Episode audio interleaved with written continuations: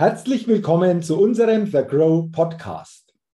Mein Name ist Jürgen Zwickel. Ich bin Vortragsredner, Seminarleiter, Buchautor und freue mich, dass ich als Moderator den The Grow Podcast begleiten und mitgestalten darf und dabei spannende Interviews mit interessanten Persönlichkeiten führen kann. Und heute wartet wieder sicherlich ein sehr spannendes und sicherlich auch interessantes Interview auf uns. Denn ich begrüße heute im The Grow Podcast die Expertin für Digitalwirtschaft, Miriam Wohlfahrt. Liebe Miriam, herzlich willkommen und schön, dass du dir die Zeit nimmst für unser Gespräch im The Grow Podcast. Ganz herzlichen Dank für die Einladung. Ich freue mich sehr dabei zu sein heute. Ja, ich bin auch sehr gespannt und ich will dich natürlich zuerst, bevor wir einsteigen, noch ein bisschen näher vorstellen. Miriam Wohlfahrt gründete 2009 das Fintech Pay, RatePay und ist heute Chefin von 250 Mitarbeitern. Sie ist nicht nur Gründerin und Managerin, sondern auch Payment-Expertin, Speakerin, Mentorin, Netzwerkerin, Eventorganisatorin, Autorin und Mutter. Also sehr, sehr spannend, da steckt unheimlich viel drin. Ich glaube, wir haben da unheimlich viele Themen, die wir heute besprechen können. Doch bevor wir auf diese Themen kommen, liebe Miriam, lass uns doch gerne mit dieser Get-to-Know-Fragerunde in den Podcast starten. Fünf Fragen und ich bin gespannt auf deine Antworten. Und wenn du soweit bist, dann starte ich mit der ersten Frage. Einfach los, schieß los. Erste Frage: Frühaufsteherin oder Nachteule? Nachteule. Okay, das bedeutet, du bist dann auch äh, teilweise länger am Tag beschäftigt oder wie lange geht es so? Meistens ja, also es kommt, ich sag mal so, ich gehe unter der Woche, wenn ich, ich muss ja aufstehen. Also wenn, aber wenn ich jetzt frei wäre, dann würde ich, glaube ich, morgens bis um zehn im Bett liegen und nachts um drei schlafen gehen, so ungefähr. So, das ist aber natürlich nicht mein normaler Tagesablauf. Ja, also ich stehe morgens äh, unter der Woche um sieben auf und gehe meistens so um zwischen zwölf und eins schlafen. Ja? Ähm, aber eigentlich, äh, ich brauche morgens einen Wecker, um aufzustehen. ich gehöre nicht zu den Menschen, die von alleine um sechs Uhr wach werden. okay, okay. Aber spannend einfach auch für so einen Zyklus. Also du bist dann teilweise am Abend schon auch länger auch wach, beschäftigt. Ja. Aber morgens geht es dann doch auch wieder ziemlich früh schon. Genau, ich habe auch oft abends Termine. Also okay, jetzt durch Corona etwas weniger. Ja, da ist es dann doch nicht so häufig. Aber trotzdem ist es häufig so, dass ich abends auch irgendwie unterwegs bin. Ähm, also meistens dann auch geschäftlich unterwegs bin und dann auch nicht so früh ins Bett komme. Ja. Okay, nachvollziehbar. Dann lass uns gerne auf die zweite Frage blicken. Was ist dein Geheimtipp, um auf neue Ideen zu kommen? Aktiver Austausch mit Menschen. Also ich komme eigentlich auf Ideen vor allem, äh, wenn ich mit Kunden spreche, also mit Kunden oder mit meiner Zielgruppe spreche und da entwickeln sich manchmal einfach Ideen durch das Gespräch. Also ich muss auch sagen, ich denke oft dann laut, ja, und, und manchmal kommen mir während dem Gespräch einfach Ideen oder ich merke, äh, dass man Dinge besser machen könnte, anders machen könnte. Das ist meine beste Art, äh, der, ich sage jetzt mal, um Innovation zu betreiben. Das ist der offene Dialog mit meinen, mit meinen Kunden. Ja. Okay, spannend. Also so quasi durch die Gespräche neue Inspirationen ja. zu bekommen, um dadurch neue Ideen zu entwickeln. Genau, also ich brauche so etwas auch. Ich sitze da nicht im stillen Kämmerlein und denke, oh, was habe ich jetzt für eine Idee, sondern es ist wirklich so, ich unterhalte mich mit Leuten und manchmal kommt dann während dem Gespräch, denke ich, ah, okay, äh, so da habe ich, sowas habe ich dann häufig. Ja. Hm, okay, interessant. Also danke mal für, für deine Gedanken dazu. Dann die dritte Frage. Wenn jetzt eine Sache in Deutschland, wenn du eine Sache in Deutschland ändern könntest, was wäre das? Das wäre das Bildungssystem zu reformieren. Das, ich finde, das ist nicht mehr zeitgemäß. Also was wir heute in der Schule lernen, das passt nicht zu den Skills, die wir im Beruf, in unserem Alltag in der Zukunft brauchen. Was siehst du auf jeden Fall für Skills, die heute in die Schule rein müssten, die aber noch nicht in der Schule sind? Das ist also einfach mal im Grobegriff digitale Bildung. Das könnte genauso was sein wie jetzt Gemeinschaftskunde, Sozialkunde oder Geschichte. Weil zur digitalen Bildung gehört jetzt, äh, ich sag mal, der richtige Umgang mit Daten, äh, einfach ein besseres Verständnis für die Dinge, die da laufen, ein Verständnis für Fake News, also ein Verständnis für das zu entwickeln, was eigentlich das Digitale ausmacht und äh, das Schulfach auch Coding. Ich würde auch versuchen, Coding als wirklich Schulfach äh, ganz frühzeitig schon irgendwie mit aufzunehmen, damit es nicht so einen Exotenstatus weiterhin hat, weil wir müssen uns einfach, äh, man muss man muss der Tatsache in die Augen blicken, dass uns in den nächsten Jahren extrem viele Fachkräfte fehlen. Und es sind vor allem Menschen mit äh, digitalen Fähigkeiten und mit besonderen Fähigkeiten wie jetzt äh, Softwareentwicklung etc. Und äh, wir, wir, wissen oft, wir werden kaum mehr wissen, woher wir diese Menschen bekommen. Mhm. Und wenn wir sie nicht anfangen, selbst auszubilden, dann sehe ich da ganz schwarz. Und äh, das muss einfach schon ganz früh in das Bildungssystem rein, damit es eben auch etwas Natürliches wird. Ja. Hast du Hoffnung aus derzeitiger Sicht, dass das irgendwann die nächste Zeit, die nächsten Jahre passiert? Ach, ja, also man, die Hoffnung stirbt nie, ja. Also wir haben ja jetzt eine neue Regierung. Äh, ich hoffe, dass da ein bisschen was ankommt, dass die sich auch wirklich vornimmt, da mal etwas zu tun, weil es ist, es ist nicht mehr fünf vor zwölf. Wir haben eigentlich nach zwölf, ja. Und es kann eigentlich nicht sein, dass das, dass man heute in der Schule nicht diese Dinge lernt. Also der Lehrplan heute in der Schule, der ist fast identisch mit dem, den ich vor über 30 Jahren hatte. Und das finde ich nicht in Ordnung. Ja? Und, und, wenn wir dann gucken, was in diesen 30 Jahren sich getan hat, dann ist genau. die Frage, wie passt es dann noch zusammen? Ja, und dann fragst du dich, warum lernen wir so viel Geschichte? Also nicht, nicht, nicht, dass ich das unwichtig finde, aber es gibt oder auch äh, die, die ganzen, es gibt so viele Fächer oder auch so viele Sprachen, die wir lernen, tote Sprachen zum Teil. Oder auch, ich glaube, ehrlich gesagt, heute ist es wichtiger, digitale Fähigkeiten zu lernen als eine zweite Fremdsprache, weil man wird diese zweite Fremdsprache lernt man im Regelfall eh nicht so gut, ja, also dass man sie dann fließend sprechen kann. Äh, dann benutzt man DeepL oder man benutzt irgendwelche Apps, die einem dann irgendwelche Übersetzungsprogramme machen. Und wenn jemand wirklich Spracheninteresse hat, kann man das ja, kann er oder sie das ja trotzdem noch lernen. Aber ich glaube einfach, dieses Fach digitale Bildung, das, das gehört auf den Lehrplan wie Deutsch und Mathe. Ja, das ist unser Alltag. Der Alltag wird bestimmt dadurch und das ist extrem wichtig, dass man da mal endlich was tut. Ja. Dann verlieren wir nicht den Glauben daran, dass das irgendwann passiert, dass sich das auch mehr in der Schule wiederfindet. Genau das, ja. jetzt darauf kommt es auch später an oder diese Skills brauchen wir auch für später. Ja. Ganz, ganz wichtiger Punkt. Vielen Dank für die Gedanken äh, dazu von dir, liebe Miriam. Dann kommen wir zur vorletzten Frage. Da bin ich jetzt auch mal gespannt, was du da darauf antwortest. Welches Startup hat dich kürzlich begeistert? Also in diesem Jahr war das sicherlich Gorillas, auch wenn es da äh, immer mal wieder Negativmeldungen gab. Nichtsdestotrotz, ich fand das hervorragend. Also die Tatsache, dass man mir in so kurzer Zeit äh, Lebensmittel vor die Tür stellt, das finde ich schon sensationell. Ja. Gerade in dieser Zeit natürlich die letzten Monate, wo das eine oder andere vielleicht auch ein bisschen herausfordernder war zu besorgen, war das natürlich eine klasse Möglichkeit, über diesen Total. Weg zu nutzen. Okay, ja. also danke, äh, wunderbar. Und dann die letzte Frage. Auf welche Innovation könntest du niemals verzichten?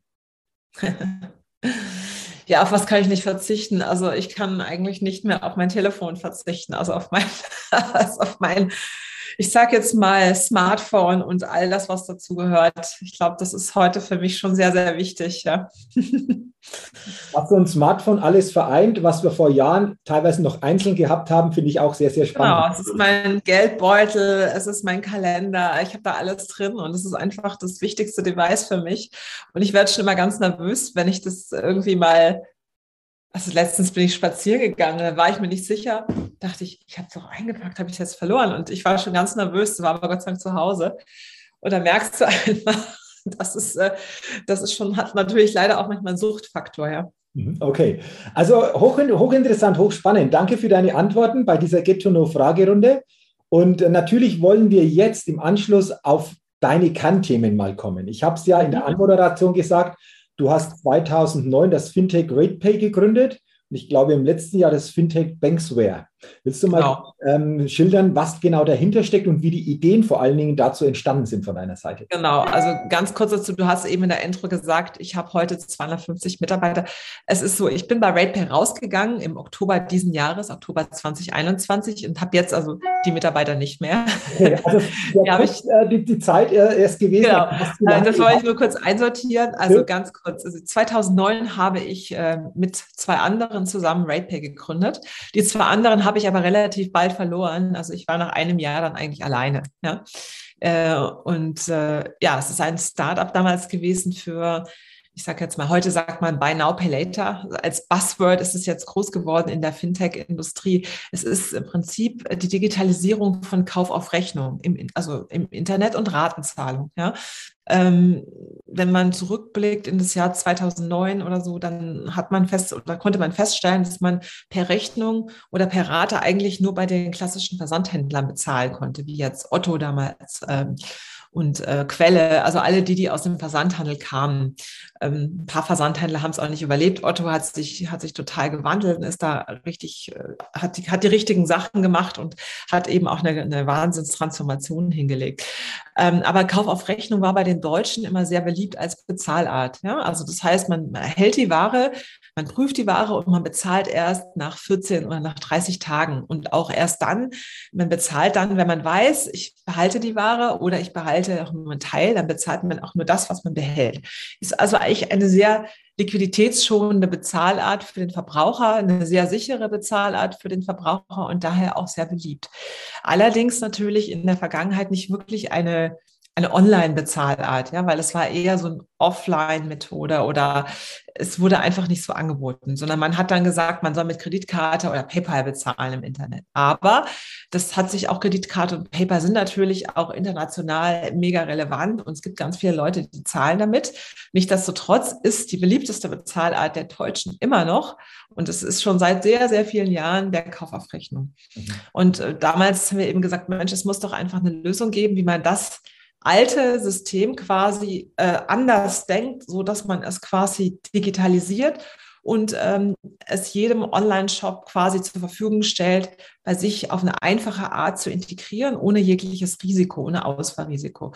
Das haben wir mit RatePay gemacht. Also RatePay ist dann quasi ein Bezahlanbieter, allerdings jetzt nicht eine Marke wie jetzt PayPal, sondern es ist einfach nur ein Kauf auf Rechnung. Dann ist bei den Händlern, wo RatePay integriert ist, da steht dann nicht RatePay, als Bezahlart, sondern dort steht dann zum Beispiel Kauf auf Rechnung. Ja?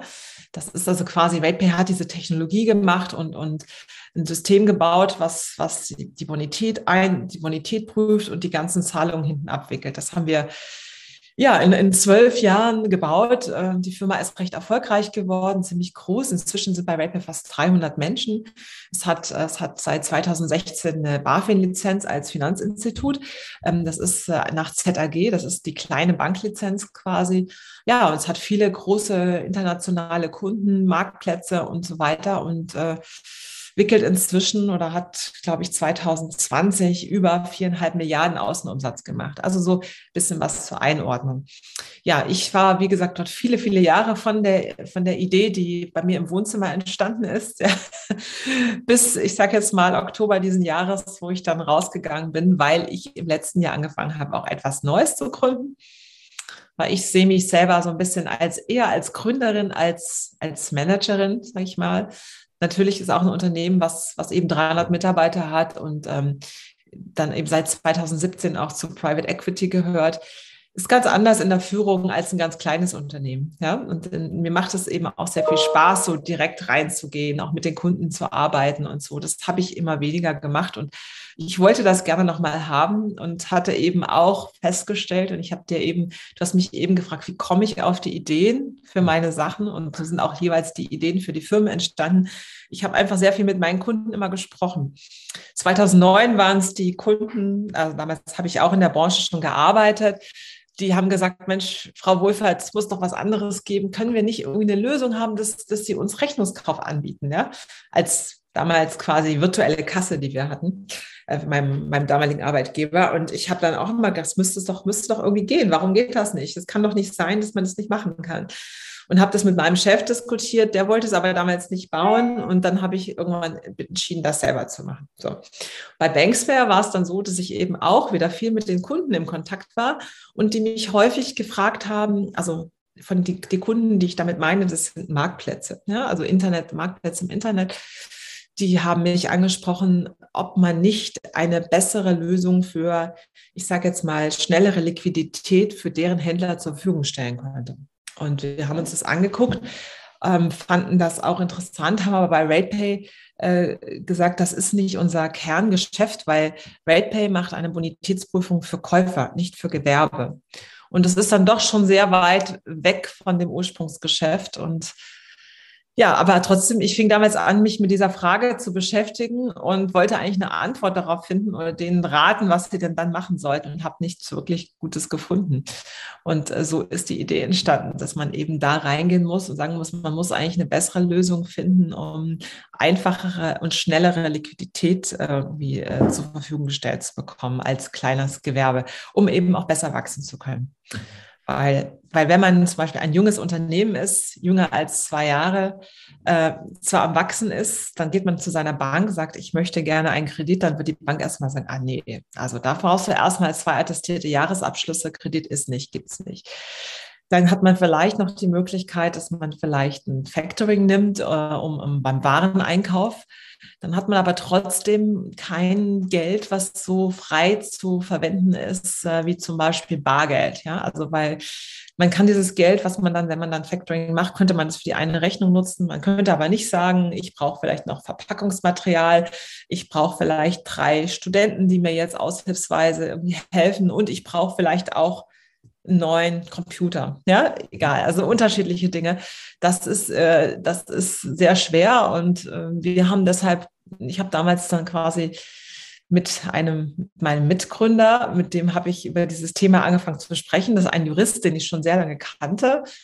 Mir erstmal so von der juristischen Seite das irgendwie bewertet und so kam mir darauf, was müsste man eigentlich tun, wie müsste das eigentlich aussehen. Und so ist die Geschäftsidee entstanden, ja.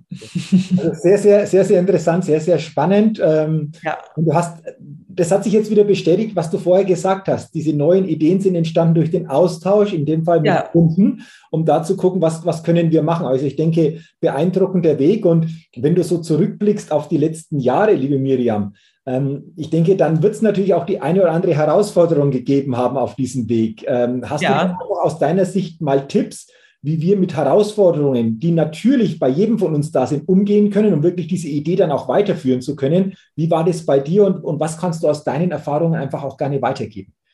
Also sicherlich die größten Herausforderungen, die sind natürlich auch im, in dem Aufbau eines Teams, ja, dass man auch das, dass man die richtigen Menschen äh, findet, mit denen man gut zusammenarbeiten kann. Und das ist immer, ich würde mal sagen, das A und O, weil mit, mit einem schlechten Team kannst du ein gutes Produkt haben, aber du wirst es nicht hinbekommen. Mit einem guten Team kannst du auch ein schlechtes Produkt haben, weil dann wirst du auch feststellen, dass du einfach ein neues Produkt baust. Ähm, und deshalb also das A und O ist die Zusammenstellung des Teams, dass man sich Leute an seine Seite holt, die, also so fängt es ja meistens an, dass man anfängt, sich selbst Leute an die Seite zu holen, die Dinge können, die man selbst nicht gut kann. Ja, und äh, so, das ist also eine meiner Haupt, ich sag mal, Ratschläge, dass man nicht denken muss, dass man alles selbst macht, sondern dass es meistens Leute gibt, die ganz viele Sachen, die man eben nicht besonders gut kann, dass das deutlich besser können als man selbst.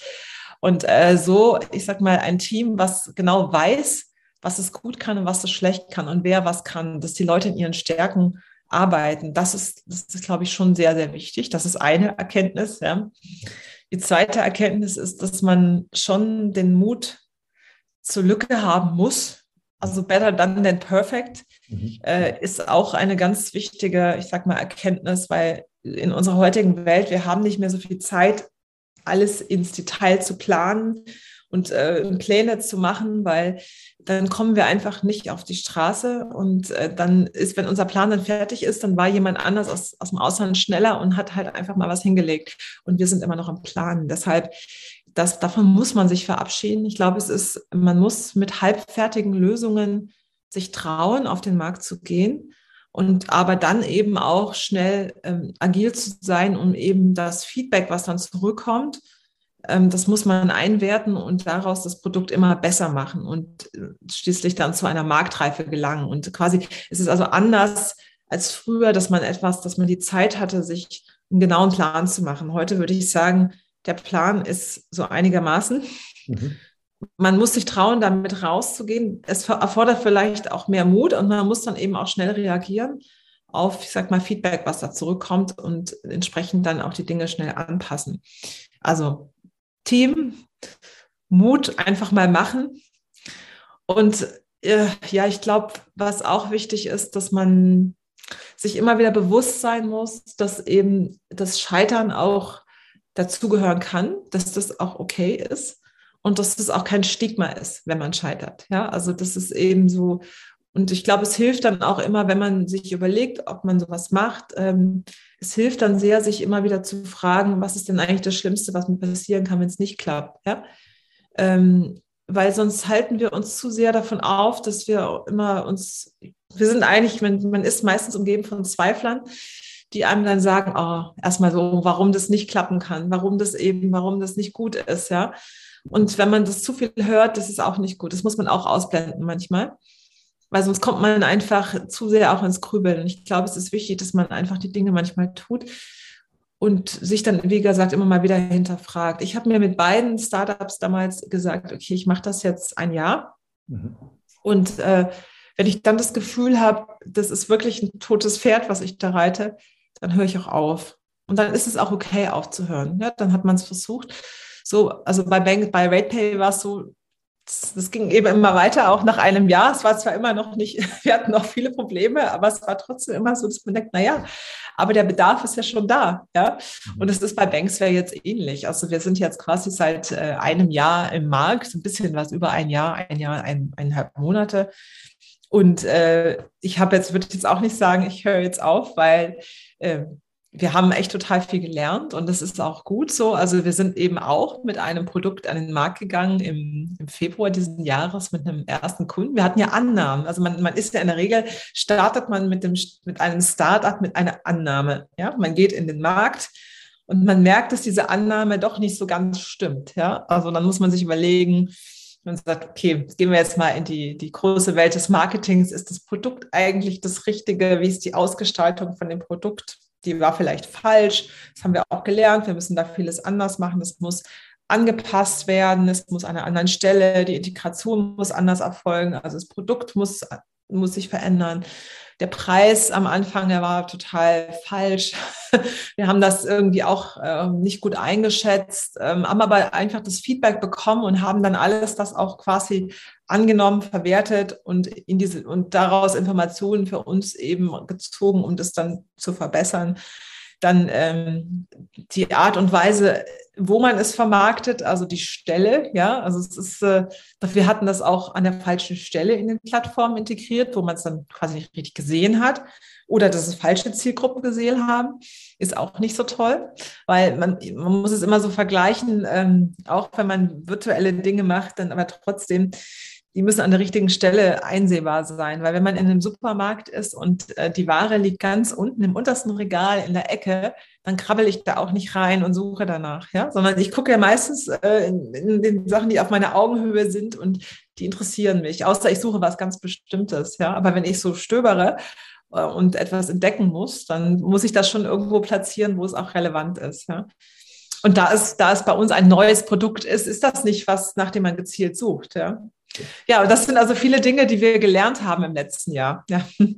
Also interessant, was du sagst. Einfach auch dieses Thema mutig sein, den Weg gehen, über den Weg dann die Dinge verbessern, das Team als ganz, ganz wichtigen Faktor und vor allen Dingen auch mal so einen zeitlichen Horizont sich zu stecken und zu sagen, okay, da geben wir jetzt alles rein und dann gucken wir mal, wie sieht es aus und dann auch durchaus mal den Mut zu haben, wenn es sich herausstellt, es geht nicht oder es funktioniert nicht, dann eher zu sagen, okay, ja. es war ein Versuch wert, wieder das irgendwo weiterzumachen oder dieses tote Pferd vielleicht noch weiter zu reiten. Genau. Okay.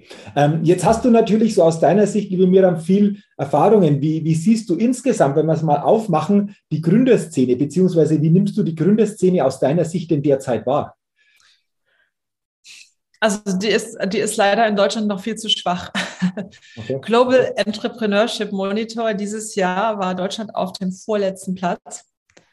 Also deshalb, wir können uns noch so viel reden. Deutschland ist äh, es gibt viele Gründungen und ja, es ist ein bisschen besser geworden. Es sind vielleicht ein, zwei Prozentpünktchen, die sich bewegt haben, aber eigentlich ist es noch, äh, wir haben viel zu wenig Gründungen in Deutschland. Also insgesamt und wir haben auch zu wenig weibliche Gründungen. Also, aber es ist, das ist schon ein, ein größeres Problem. Also ich glaube, ähm, ja, wahrscheinlich in Deutschland ist ein sehr sattes Land, ja, ein, wohl, ein sehr wohlhabendes Land. Für viele Leute ist natürlich auch der Schritt in dieses, ich sag mal, in das Gründen ein Ja, also natürlich, äh, wenn man sich in einem Konzernumfeld befindet, in dem man gutes Geld verdient, dann ist natürlich der Schritt daraus schon auch nochmal ein großer. Und, und diese Überlegung, will ich das wagen, will ich mir das zutrauen? Deshalb sollte man es oft eigentlich jünger machen. Also wenn man noch nicht so viel an festen Verpflichtungen hat und so weiter. Deshalb ist es eigentlich ideal, man macht es wirklich mit Anfang 20. Also mhm. aus der Uni vielleicht, also nicht aus der Uni, aber vielleicht zwei Jahre Berufserfahrung und dann gründen. Das wäre wahrscheinlich das bessere Alter als in, äh, zu einem späteren Zeitpunkt. Mhm. Ähm, aber wir haben in Deutschland einfach nicht so diese Kunderkultur. Das, das ist, wir sind, ich glaube, das wird sich erst ändern, wenn wir nicht mehr so viel Wohlstand haben. Mhm. Also das, das, ist ja, man sieht es ja auch in Ländern, in denen sehr viel gegründet wird. Das sind nicht unbedingt die Länder, die extremen Wohlstand haben, ne? sondern da ist halt, weil die Leute wollen halt viel mehr aus sich heraus etwas bewegen. Und ähm, ich würde mir wünschen, das könnte auch anders passieren, ohne dass wir jetzt den Wohlstand verlieren, dass es trotzdem mehr Gründungen gibt. Ja? Es könnte natürlich auch dahingehend passieren, wenn ein Satz, ein Gedanke von dir stärker noch ähm, ja, in die Realität kommen würde. Ich habe nämlich von dir gelesen, dass du sagst, Gründen muss ein Berufswunsch werden. Den Satz finde ich spannend. Willst du ja. mal erläutern, äh, was du da genau darunter verstehst oder ähm, ja, was sich genau dahinter? Ja. Also wenn du heute äh, junge Leute in der Schule fragst, sag ich mal, kurz vor ihrem Abschluss, was möchtest du werden? Dann werden die sagen, ich möchte werden, je nachdem, was für eine Schule, Polizist, Polizistin, Ärztin, Arzt, Apotheker, Apothekerin. Ähm, die werden nicht sagen Unternehmerin oder Unternehmer. Und das, glaube ich, ist sehr schade, weil äh, das, das ist einfach auch nicht in den, in den Schulbüchern. Es, ist, es findet einfach nicht statt, dass das ein Beruf ist, den man durchaus ergreifen kann und der wirklich auch sehr erfolgreich sein kann. Ja? Auch ein Beruf, mit dem man ähm, in dem man sehr viel Freiheit hat, in dem man auch, wenn man erfolgreich wird, auch sehr gut Geld verdienen kann, vielleicht mehr als in anderen Berufen sogar. Aber klar, es ist natürlich, es kommt nicht jeder durch und es, es wird auch nicht jeder erfolgreich. Ähm, aber ich glaube, auch wenn man Unternehmerinnen und Unternehmer fragt, äh, wie zufrieden bist du, dann sind die meisten sehr, sehr zufrieden in ihrem Beruf. Äh, da ist eine höhere Zufriedenheit da als in vielen anderen Berufen. Trotzdem erscheint das nicht in irgendeiner Form von Berufsberatung oder äh, geschweige denn in einem Schulbuch, ja, oder auch äh, Lehrer und Lehrerinnen sagen bestimmt nicht häufig zu den Schülern, das ist aber toll, wenn ihr mal was Eigenes gründen würdet. Und Unternehmer sind häufig auch und Unternehmerinnen bei Tatort, wenn man das anguckt, häufig die Mörder und die Bösen, die Geldgierigen. Also das, das, das Licht des, des Unternehmers oder der Unternehmerin ist oft nicht so gut. Ja, mhm. also das wird nicht in ein gutes Licht gerutscht. Und das finde ich sehr schade. Und, ähm, und ich meine mit, mit Unternehmertum auch nicht unbedingt nur Start-up-Gründungen, sondern auch in jeglichem in jeglichem Bereich. Es kann also auch im Handwerk brauchen wir auch mehr Gründungen. Ja? Wir, wir brauchen einfach mehr Leute, die sagen, so, ich nehme das jetzt in die Hand, ich mache das jetzt und äh, ich mache mein eigenes Ding. Dazu brauchen wir aber natürlich auch, ich sage mal, ähm, die Hürden in Deutschland sind auch nicht, die sind schon auch groß, die bürokratischen Hürden, die sind schon auch äh, nervig. Also klar, wenn man das unbedingt will, dann macht, geht man da auch durch, aber der Staat macht es einem auch nicht so einfach, ja, mit der ganzen Bürokratie. Also das könnte auch etwas leichter sein. Und das würde ich mir auch wünschen von einer neuen Regierung, dass da einfach, dass es einfacher wird, äh, ein, ein Unternehmen selbst zu gründen. Ja, aber, aber das Wesentliche ist nicht diese Hürden, die von außen, also die von der staatlichen Seite kommen, sondern es sind die Blockaden im Kopf. Und äh, dass das eben ein, ein Berufswunsch wird, ein, ein Vorbild wird als Beruf, ja, das finde ich gut. Also interessante Ansätze, weil ich glaube, das ist heute auch noch häufig der Fall, dass eben dann Schülerinnen und Schüler, wenn es darum geht, was wird es später mal beruflich in welche Richtung gehen, immer noch so diesen, diesen Punkt mitbekommen, ja, wie bewerbe ich mich jetzt richtig? Wie bewerbe ich mich bei Unternehmen? Aber selbst, genau. wie, wie, kann ich selbst Unternehmen gründen oder zumindest, was ist da genau. wichtig oder was gibt es zu berücksichtigen? Ja. Vielleicht nicht jetzt, aber für die Zukunft da schon ganz andere Gedanken zu pflanzen. Ja. Das würde ja hier beginnen bei diesem Punkt. Einfach genau, und es muss eben auch da so früh beginnen, weil wenn es, wenn es erst zu spät irgendwo kommt, dann, dann kriegt man das oft nicht hin. Und ich glaube, es hat halt, wenn wir an der Kette entlang gehen, hat es ganz viele Themen, wenn du auch in den Universitäten, ich glaube, wir haben in, wir haben in den deutschen Universitäten extrem gute Forscher. Mhm. Wir haben extrem viele Patente. Und da würde es so viele potenzielle Gründungen geben, aber warum passiert das nicht? Weil da auch nicht dieses Unternehmergehen ist. Und ich glaube, da muss einfach auch mehr eine Zusammenarbeit erfolgen mit der Forschung, also Unternehmen. Die Wirtschaft muss stärker irgendwie zusammenarbeiten mit den Forschern und mit den Universitäten. Und da müsste es, müsste es auch noch deutlich mehr Ausgründungen geben. Ja. Das sind also viele kleine Wege, weil ich meine, man muss immer überlegen, wir wünschen uns alle Wohlstand und äh, ein Land, in dem es uns gut geht. Wenn aber, wenn wir keinen neuen Mittelstand mehr bekommen, weil es zu wenig Gründungen gibt, dann was machen wir denn dann in 20 Jahren? Wenn der Mittelstand von heute, wenn es diese Jobs zum Teil nicht mehr gibt, weil es einfach neue Technologien gibt oder es gab keine Nachfolge, wir brauchen das. Das ist ganz, ganz wichtig. Ja? Also vielen, vielen Dank für diese Gedanken, denke ich, wichtiger denn je, einfach auch das mehr ähm, an, die, an die Basis schon, an die jungen Menschen zu bringen, ja. ähnlich wie wir vorher gesagt haben, dieses Thema digitale Bildung viel, viel stärker zu platzieren, wenn das eine Kombination genau. bilden könnte. Ich glaube, dann könnten wir in ein paar Jahren sicherlich ja. davon einfach sehr, sehr stark profitieren. Und du hast gerade schon angesprochen, dass es einfach auch so Kooperationen einfach da in dieser, in dieser ähm, Sache braucht.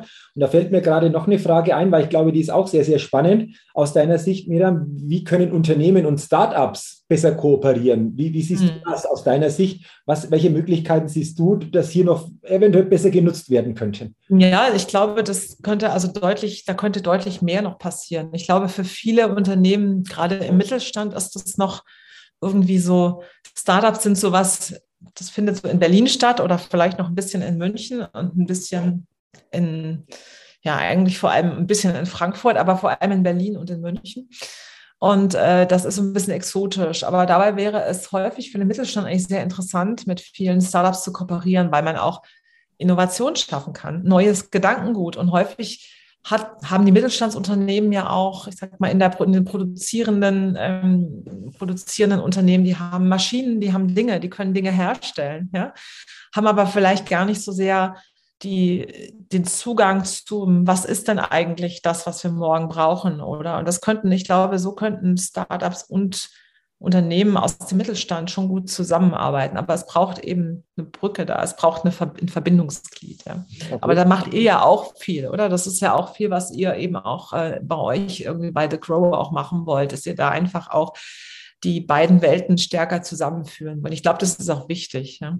Ich wollte gerade sagen, da ist The Crow natürlich prädestiniert oder wahrscheinlich zukünftig sogar noch äh, ganz, ganz entscheidend, um genau das einfach auch zusammenzuführen, das zu kombinieren, um hier ja. einen gemeinsamen Weg noch stärker einfach auch hier ähm, ja, gestalten zu können. Absolut. Ähm, zum, zum Ende noch die letzte Frage, weil äh, du natürlich auch, denke ich, eine wirkliche Innovatorin bist. Ähm, deswegen interessiert es mich einfach, was bedeutet für dich Innovation, wenn wir das so in dieser Form nochmal betrachten, so zum Abschluss unseres Gesprächs, liebe Miriam? Ja, Innovation ist natürlich sehr vielfältig. Ja, es ist ja nicht so, ähm, also eine Innovation ist etwas komplett neu zu machen, aber ähm, Innovation ist auch ein Prozess, einfach deutlich zu verbessern. Wir müssen nur aufpassen, dass wir nicht in, bei Innovation immer nur denken, es ist nur Prozessverbesserung. Das ist es nicht. Mhm. Also es ist manchmal schon auch wirklich radikaler neu zu denken. Ja, ein, ein, dass man versuchen muss, aus seiner Komfortzone rauszukommen. Und es hilft eigentlich immer ganz gut, der, wenn man den Gedanken hegt, äh, wenn, was, was kann mich jetzt eigentlich alles zerstören? Ja? Mhm. Dass man immer überlegt, was mich alles zerstört, was ich dann tun kann, um mich wieder aufzurichten.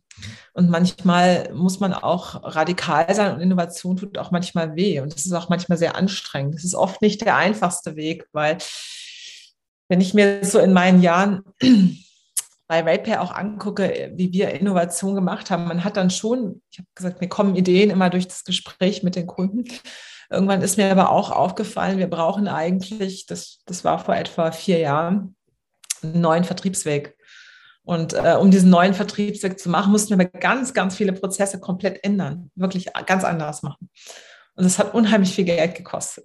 Und es war auch erstmal so über sehr viel Überzeugungsarbeit andere davon zu überzeugen, dass das das Richtige ist. Weil du hast natürlich häufig, und wenn du innovat, wenn du versuchst, innovativ zu sein, musst du manchmal radikal denken. Du hast aber oft nicht, ich kann das ja nicht belegen, dass es dann auch so ist.